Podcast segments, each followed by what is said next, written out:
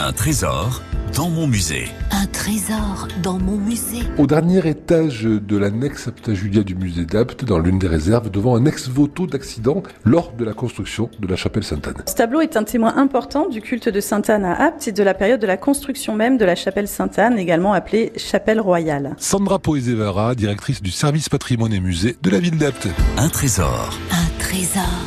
Dans mon musée. Au XVIIe siècle, le culte de Sainte-Anne a atteint son apogée et face à l'affluence des fidèles et grâce aux dons récoltés, l'évêque d'Apt, qui était Modeste de Villeneuve-des-Arcs à l'époque, décide de construire une nouvelle chapelle en l'honneur de la sainte patronne de la ville.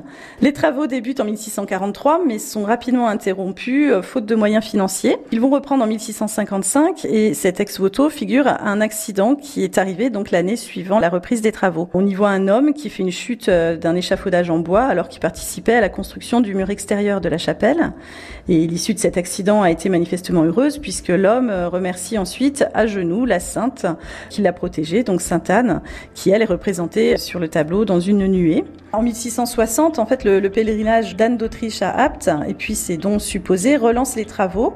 La chapelle a pu être consacrée le 26 juillet 1664, jour de la fête de Sainte Anne, et c'est en raison de ce soutien en fait d'Anne d'Autriche, reine de France, que la chapelle porte aujourd'hui le nom de chapelle royale. Un trésor. Un trésor.